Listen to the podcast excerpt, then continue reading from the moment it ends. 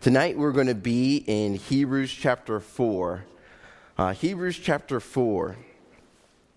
The title of my message is Come Boldly, All You Unfaithful. Hebrews chapter 4. Let me tell you a story about a lady named Colleen Chao. Uh, some of the ladies that went to the Revive Our Hearts, uh, Revive Our Hearts conference know of this lady. At 18, she had the world in her hand. She was going to change the world for Christ. She loved Jesus and she loved the Bible, and she had the gifts and the abilities to make a huge impact, to be an influencer for the kingdom of God. She was an editor, a blogger, and, a, and prominent in Christian publishing. And she had aspirations to become like some of her heroes Amy Carmichael, Betty Stam, and Elisabeth Elliot. But God had other plans. She personally wrestled in her life with singleness while all her friends, in her words, were popping out babies. In her mid 30s, she did eventually marry her husband Eddie. Just as the time she got married, her health began to unravel. She suffered from chronic illness, insomnia, and physical pain, wrestled with anxiety and depression. 11 months into her marriage, the Lord did bless, bless her with a child at the age of 35. But sadly, this boy had health complications of his own uh, periodic fever syndrome, asthma, severe intestinal issues, and multiple food allergies. God had fulfilled the longing of her heart to be a wife and mother, but she was riddled with pain and she felt alone. She felt isolated. She felt like no one understood her, no one got her. And some days were so dark that she didn't even want to live through. And she says this there were moments in her pain where she felt like God's hand was too heavy, like He had singled her out for ruin. But it didn't end there. And then she found out news that she never wanted to hear. She was diagnosed with cancer, and at the age of 41, she's diagnosed with cancer, has a six year old son, seven year old marriage, and this cancer is terminal. What does Colleen Chao do now? I'm going to talk a little bit more about her in my sermon, but the title of the video is called Crushing Colleen. What does she do now in her life? What is God doing in her life? She aspired to be a beacon of light for the kingdom of God, to make a great impact for his name. What is God doing? Does he care? Does he understand the pain that she's going through? Can he relate to it? How can she get through this terminal diagnosis with her faith intact? Believers suffer from various trials in life, from health crises to financial woes to marital problems and other issues. We all wrestle with our souls, and in the midst of trials, we are tempted to despair. We are tempted to wander. We are tempted to ask God and plead with Him, This is too much. What are you doing? God, do you understand me? Do you care about me? I cannot take this any longer. Today, what I want to do is to look into the book of Hebrews and help you and I realize that God does care, that He does understand, that He was born to experience suffering in life and in death on our behalf, and He wants us to give, He wants to give us grace and mercy so that we need not despair and need not be in anguish any longer. Let's go ahead and read our passage today. Hebrews chapter 4, verse 14. Since then, we have a great high priest who has passed through the heavens, Jesus, the Son of God. Let us hold fast our confession, for we do not have a high priest who is unable to sympathize with our weaknesses, but one who, in every respect, has been tempted as we are, yet without sin. Let us then, with confidence, draw near to the throne of grace, that we may receive mercy and find grace to help in time of need. Jesus, the Son of God, is a priest who sympathizes with our weaknesses, so we must hold tightly to our faith and draw near to God's throne of grace. The members of the community that this author is writing to have been previously faced persecution, imprisonment, public abuse, and the loss of property, as it talks about in chapter 10, verse 32. Now they were being called again to endure suffering. They had grown weary as believers and were in danger of drifting away or worse, willfully persisting in sin and rejecting the Son of God, which is why the author wants them to cling to Christ.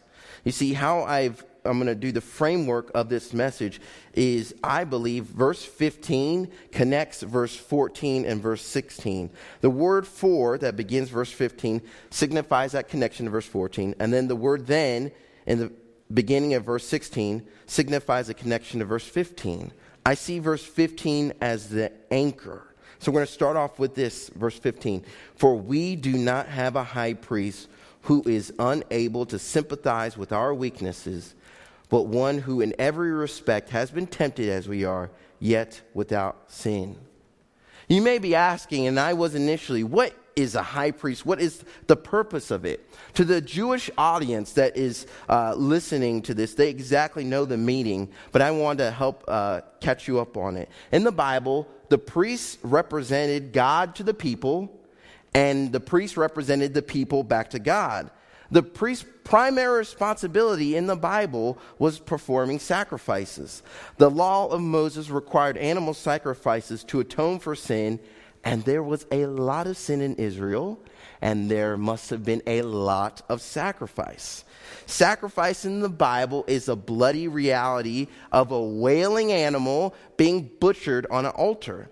Imagine the sensory overload of this experience the violent resistance of the animal, the splurting out of blood, the looking at the animal being pulled apart and the smelling of the burning flesh and bones. The closest thing I got to this was when I was in college and I was on a mission seminar in college and we as part of our trip we were going to slaughter a pig for a meal for about 25 people. Now, this pig, I shouldn't say it's a pig, that little oink oink piggy piggy. No, this was a hog. This was a massive thing. And so what happened was they said two guys, myself was one of them, had to hold on to this pig. And while the, another man, uh, the caretaker of the place, would come, shoot the pig, and then uh, we would slaughter it and then cook it. Well, what happened is this pig did not want to become our bacon, so took off running. So you see a bunch of college students chasing after this pig, and it's squealing, going back and forth, back and forth. And then uh, one of the other guys, he jumps and he lands on the pig, and it starts squealing, it just starts squealing. And then quickly, the caretaker comes, puts a bullet in the head, but did you know pigs, when they get shot, they still are sporadic like that? And then they had a girl come and slice the throat, and blood went everywhere. And I got to experience that. Why am I sharing that with you? This is a reality that the Israelites would have experienced. Not necessarily the chasing of the pig, obviously, another thing, and not pigs because they're kosher, but they would have experienced this reality of just the blood pouring out, the animal squealing, removing limb by limb. And imagine the emotional and spiritual impact of offering sacrifice, knowing that it was your sin that made that sacrifice necessary. Imagine the frustration and knowing that you probably are going to be back tomorrow and the next week and the next day and the next day because you would continue to sin. Why would God make a system like this? To let us know that forgiveness is costly. To let everyone know that the punishment for sin is death. Why would he make a system like this? To make clear that without the shedding of blood, there is no forgiveness of sin. One day of sacrifice for the Israelites was the most important, and that was the Day of Atonement, where all the sins uh, of Israel as a nation would be dealt with. One Bible commentary describes it as this On that day, the high priest would enter the Holy of Holies, and standing before the mercy seat, he would seek God's forgiveness and mercy on behalf of the whole nation. It's in this ceremony that Israel's covenant faithfulness is seen most clearly. Israel's religion was a relationship with God. Uh, and human evil, it disrupted this relationship. While all worship and sacrifice during the year were concerned with the continuation of this relationship, the Day of Atonement was the most solemn day of the year in which the attention of all the people focused upon the meaning of their existence. Life only held meaning if the relationship with God was maintained, and this sacrifice was a great example of that. But the high priest in their day was limited. He couldn't enter the presence of God all the time, only once a year, and he was a simple man. He pointed forward to someone who was greater. We have at verse 14, we have a great high priest who passed before the heavens. Jesus, the Son of God. He is great because he did pass through the heavens, meaning he has the ability to speak on our behalf to God. He is great because he is not a sinful man going to the holies of holies once a year, but can go come back again and again. He is great because his sacrifice achieved the finished atonement for all people, from every people, tribe, nation, and tongue. And as great as this is, it doesn't end. We have a high priest who sympathizes with us in our weakness. Okay, that verse right there. We do not have a high priest who is unable. It could have been phrased as uh, it's a double negative. We do not not being able. What the author wants us to get is just understand the importance is he is able to sympathize with us. He gets us. He understands us. They need to know that despite the various trials and difficulties and temptations that they may have, they have a God who understands, a God who cares, a God who has faced temptation and suffering and yet did not sin. We have a high priest who has suffered like us, yet was victorious and sympathizes with us. When we sympathize with sufferers, we attempt to identify with their pain emotionally. Jesus goes deeper than this. He shares in their very experience of suffering. In um, chapter 2, verse 18, having been tempted with suffering and having learned obedience from suffering. Chapter 5, verse 8. You see, here's the thing suffering and temptation go hand in hand. When you suffer in life, you're going to be tempted to despair. And when you are tempted, you are likely to give up on God and question his goodness. And what this passage is saying is he understands the pressure of suffering. Let me illustrate this for you. Imagine a professional or Olympic weightlifter holding up a weight over their head. Okay? The person that drops it after five seconds doesn't understand the full weight and magnitude of that weight. But someone who keeps holding it on there and keeps holding it and keeps holding it until the referee says drops, they understand the full weight of the um, yeah, so the struggle right there. So it is with Jesus. Every temptation he faced, he faced it to the end. He triumphed over it. The temptations were real, even though he did not give in to them. In fact, here's what I would say they were most real because he never gave in to temptation. He knows the strength of temptation far better than you and I ever will. Jesus could not get this perspective, though, if he had just come in as a man. If God just did like Adam and made him as a man, he wouldn't have been able to understand the life that we have. That's why he humbled himself and came as a baby to live a life and to understand the pain and suffering and the toils that we make. Let me explain to you from Hebrews 2, verse 17. Therefore, he had to be made like his brothers in every respect, so that he might become a merciful and faithful high priest in the service of God to make propitiation for the sins of the people. For because he himself has suffered when tempted, he's able to help those who are being tempted. Hebrews 5 8. Although he was a son, he, here's a key, learned obedience through what he suffered. And being made perfect, he became the source of eternal salvation to all who believe. He knows what it's like to be thirsty, hungry, despised. He knows what it's like to be sc- rejected, scorned, and shamed. He understands being embarrassed, mocked, and ridiculed. He understands being abandoned, misunderstood, and underappreciated. Jesus knows the pain of suffering, of being falsely accused. He experienced suffocation, he experienced torture. He was killed for our behalf. He knows suffering.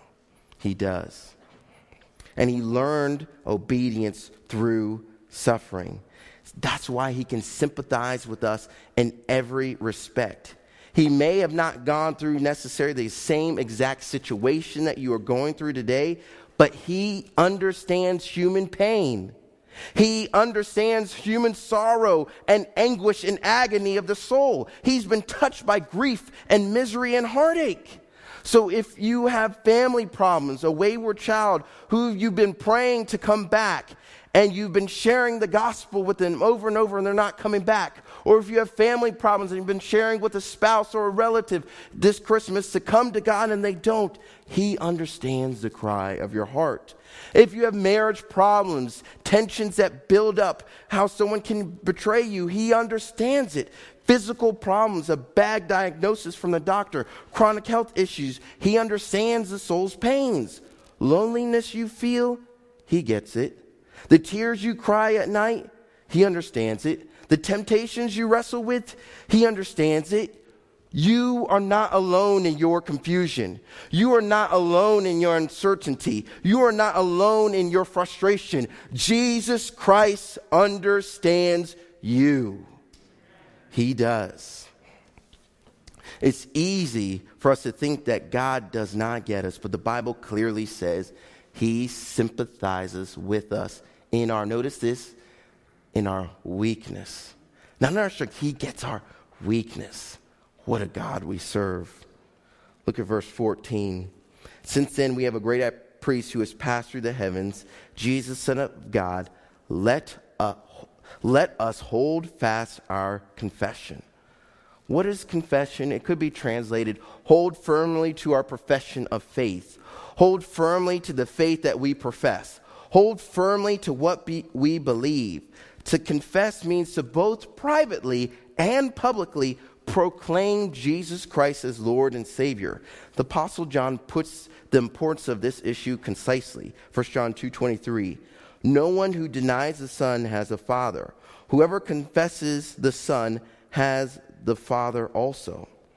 There was enormous pressure under this audience to give up their faith, to give up on Jesus. Their Jewish brothers and sisters, their aunts and uncles were pressuring them to deny Christ. The Roman culture was pressuring them to deny Christ and declare Caesar as Lord. They were in a storm of suffering, and suffering leads to doubt and doubt can lead to desertion if left unchecked. But they have a great high priest who passed through heaven. Jesus, as Pastor talked about this morning, Emmanuel, God with us, has come so that need not waver. They need not give up. They can cling to their faith that they believe. That phrase, let us hold fast or firmly, is used 47 times in the New Testament. That word can refer to a person grasping of someone else, such as when Jesus grasped the hand of a sick person, the woman grabbed hold of the resurrected Jesus, or the lame man clung to Peter and John. In Hebrews 4:14, however, the word refers to commitment. Uh, use found, for example, in Mark chapter 7, verse 3 and 4, where the Pharisees are said to observe the traditions of the Father. Similarly, Christians are challenged to hold the teaching they've been giving. 2 Thessalonians chapter 2. While the heretic in Colossians, uh, Colossians 2:19 has lost connection, more correctly, he does not hold to the head. By contrast, the churches of Philadelphia and Thyatira are challenged to remain doctrinally pure and hold fast to their commitments.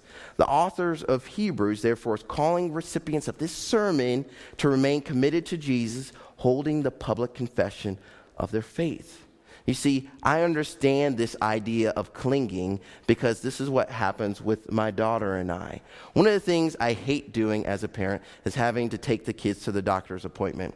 Typically, I do try to hand it over to Amanda to take them to the doctor's appointment, but when it's time for their shots for school or whatever, it's time to call in daddy. Why? because our kids do not respond the best to getting shots. And I know my mom's watching here, so I know I did not respond the best to shots. So when we go to the doctor's office, and if they know it's going to be a shot, there is panic and terror. So we don't tell them anything about where we're going. But when we were in there, I remember the last time with uh, Layla, we're there, and the doctor has to give her a shot. She's trying to take off running away. She doesn't want to be there. Sorry, Layla. Um, she doesn't want to be there, but it's okay. Daddy was like this too. Um, she doesn't want to be there at all. But what happens is then, and you see this, and I just, the Lord just touched me because I realized this is how I need to cling to Him, is she jumps into my heart, clinging on to me, holding so tightly, digging her nails in me, and never wanting to let go. That daddy would protect her. Do you cling on to Christ like that? Do you cling on to your faith like that with every fiber in your being, never wanting to let go of Him, never wanting to let go of your faith? Every muscle, every tendon, every ligament that you have, you're just clinging on to Christ. He's holding on to you like that. He is. He's not going to let you go. Nothing can pluck you out of the hand of God. That's how he's holding on to you. So we must hold on to him. But why do some people not hold fast their confession? Why do they stop believing? Why do they forsake their commitment to God? Here's just a couple of reasons I came up with. One is persecution. You may be on the job and people have different views of the gender and sexuality, even though God has made biological males and females in his image and likeness. And you may be at work and you're facing pressure and you think, is this really worth it? Is it really worth it to do because it's going to affect my livelihood? Persecution, mistreatment could be one. What's another people, reason people don't hold fast their confession? Temptations the desire to sin, the desire for respect, the desire for refuge uh, from stress in life, desire to be rewarded or recognized. You do this by finding another man or another woman, compromising your faith with more money, those things. But then there is another reason. Why do people not hold fast to their faith? And it's one that's becoming uh, popular in our day, uh, and it's called deconstructing. But what it means is this I love Jesus, but I don't love his church. So, what they say, and it can happen in various ways, is my, there's church hurt. My church background was too strict, or you fell out in a relationship with people at the church, or people at the church disagree with you politically and they've exposed it. Here's the thing I'm not denying that there's real pain, there's real hurt, and real sorrow that can happen on behalf of people. But before you give up on God and His church, are these issues with the teaching of the Bible or the Christian subculture? Are your issues what's going on in your local church or going on in the church on social media? And before you're ready to throw everything out because you like God but don't like his people, do you recognize that Christ came and died for his church? He came to purify it. And I need to add this, and I didn't want to, but do you recognize that you're a sinner too? That you make mistakes, that, that you have issues, that, let me rephrase it, that I have issues, that I have a sinner, and then I can fall short? Do we recognize that? We want to quit on the church, and that people don't realize when you quit on the church, you li- later on are going to quit on God. Please believe it's, it's just a slow fade. It's going to happen. But you need to realize that, yes, your friends can let you down, the church can disappoint you, but Jesus Christ will never disappoint you. He never will. So cling to Him. Another thing could be just suffering. Suffering in life, especially as I talked about earlier, Colleen Chao a lady that had a passion and mission to serve God, and yet she's diagnosed with terminal cancer. She's taking care of a chronically ill child. How, how do you do this? How do you cling onto your faith? You have to change your perspective. Listen to what she said. God created me to suffer and to enter into fellowship of his sufferings. That's why I'm here, not to have a com- comfortable life. She also said, to be in Christ's presence is joy. And Christ's presence is often for me most keenly felt in suffering.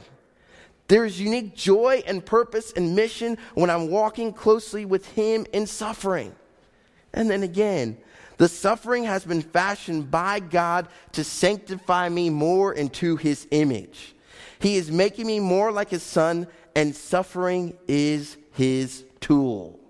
How is she able to cling to Christ in the midst of suffering? Because she has a perspective change. She realizes as Jesus Christ learned obedience through suffering, she must learn obedience through suffering. That Jesus Christ's main tool of conforming us to his image and likeness is through suffering and pain and trials, but he is good, and his goodness is shown even in the midst of this pain.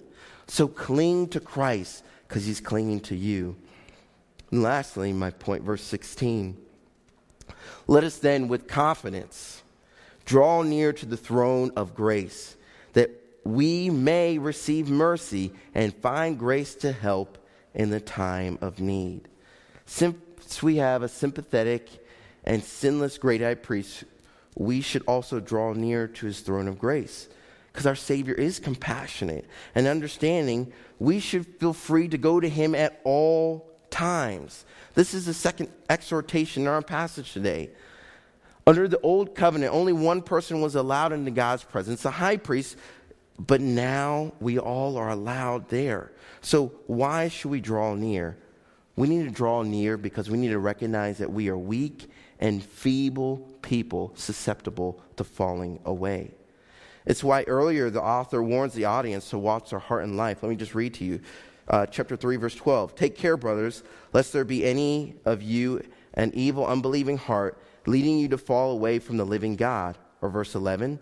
Let us therefore strive to enter that rest, so that no one may fall by the same sort of disobedience.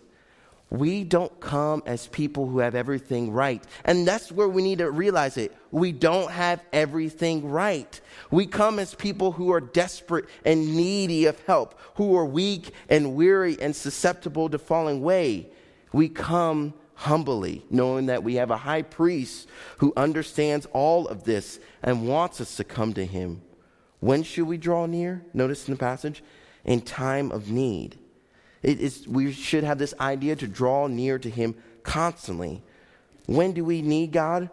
For some of us, we only turn to God in urgent times of life, and you think you can handle everything on your own, but then God is just 911 call away. But the fact is, every breath that you have, every step that you take, every bite that you eat is by the grace of God. So we should come to Him. When? We need God every hour. We need Him every minute. We need Him every second. We need Him every millisecond. We need God at all times. And He's available at all times. We are not I N D P E E N D E N T people. We're not independent people. We are dependent people. We need God. Get this in your head. And here's the thing He wants to give us His mercy and grace at all times. For, so for us Christians, we must draw near at all times because at all times we need Him. How should we draw near to Him? Notice in the passage, with confidence. The word confidence in the New Testament is used to describe fearless proclamation of the gospel. Twice in Acts, Paul is uh, reference is speaking the gospel with boldness okay? Uh, acts 9.28 so he went in and out among them at jerusalem preaching boldly or with confidence in the name of the lord. Acts 14.3 so they remained for a long time speaking boldly or with confidence for the lord when the author is talking about confidence, he knows the audience will lack confidence approaching God because of sin in their lives. God's wrath is a consuming fire, and fear and trepidation over our sin can lead us to shy away from approaching Him because we are unworthy for Him. We have succumbed to the same sin over and over again. Or maybe we're not respecting our spouse, or maybe teens, you're not honoring your mother and fathers, or maybe you're addicted to distractions. But he still wants us to come confidently, boldly, without shame. You see, he doesn't grow weary of us, even sinful people coming to him. He wants us to come to him over and over again so we can have confidence to go to the throne of grace. And what can we expect? Mercy and grace. Not getting what we deserve and getting what we do not deserve. Let me say an example. This isn't a real story, but let's say my son Amari. Amari and I, uh, let's say he is playing in the living room, and I tell him not to play with the ball in the living room, and he kicks the ball through our glass window and shatters it. Okay, how is dad going to react? Oh, son, it's, it's not a problem. No, I'm going to say, go up to your room, give me some time to decompress so that I can deal with you later. Okay? So I get up, waiting to discipline him, but then I stop and I realize he comes and he says, Dad, I am so sorry for what I have done. I did not obey you. I should have done this. I don't give him the discipline that he rightfully deserves. That's mercy, not getting what he deserves. But then to add to that, let's say after I say, okay, I'm also going to go and take you out to get your favorite ice cream. That's grace. Getting what he does not deserve. We don't realize that with God, He gives us mercy, not getting what we deserve, and grace, getting something that we do not deserve. We should be excited about this. But why, for some of us, do we not feel this need of excitement? Why do we not have this? It may be because we have a small view of sin. We don't recognize our depravity, our wickedness. And because of this, God's grace is small. You don't really think you need it. But maybe on the other side, you're in despair over sin and suffering in your life because you have a small view of His marvelous, infinite, matchless grace. And so you struggle with the flesh. It's too unbearable. Jerry Bridges writes We can never rightfully understand God's grace until we understand our place as those who need His grace. We were dead in, tra- in our transgressions, but God intervened. We are in bondage to sin but God intervened. We were objects of his wrath, but God intervened. We were lovers of the lust, but God intervened. Lovers of pride, but God intervened. Lovers of self, but God intervened. Because of his great mercy to us, while we were yet sinners, Christ died for us. The mediator has made a way for us to get to the Father by his atoning sacrifice. Church family, we have a sympathetic high priest who understands the pain and suffering that we go through and wants us to draw near to him, wants us to cling on to our faith. So hold fast. God is there for you. Hold fast to your faith. Never forsake it. Hold fast because you have a king, a Lord, a master, a creator that loves you, that knows you and wants to give you grace every day. Let's pray.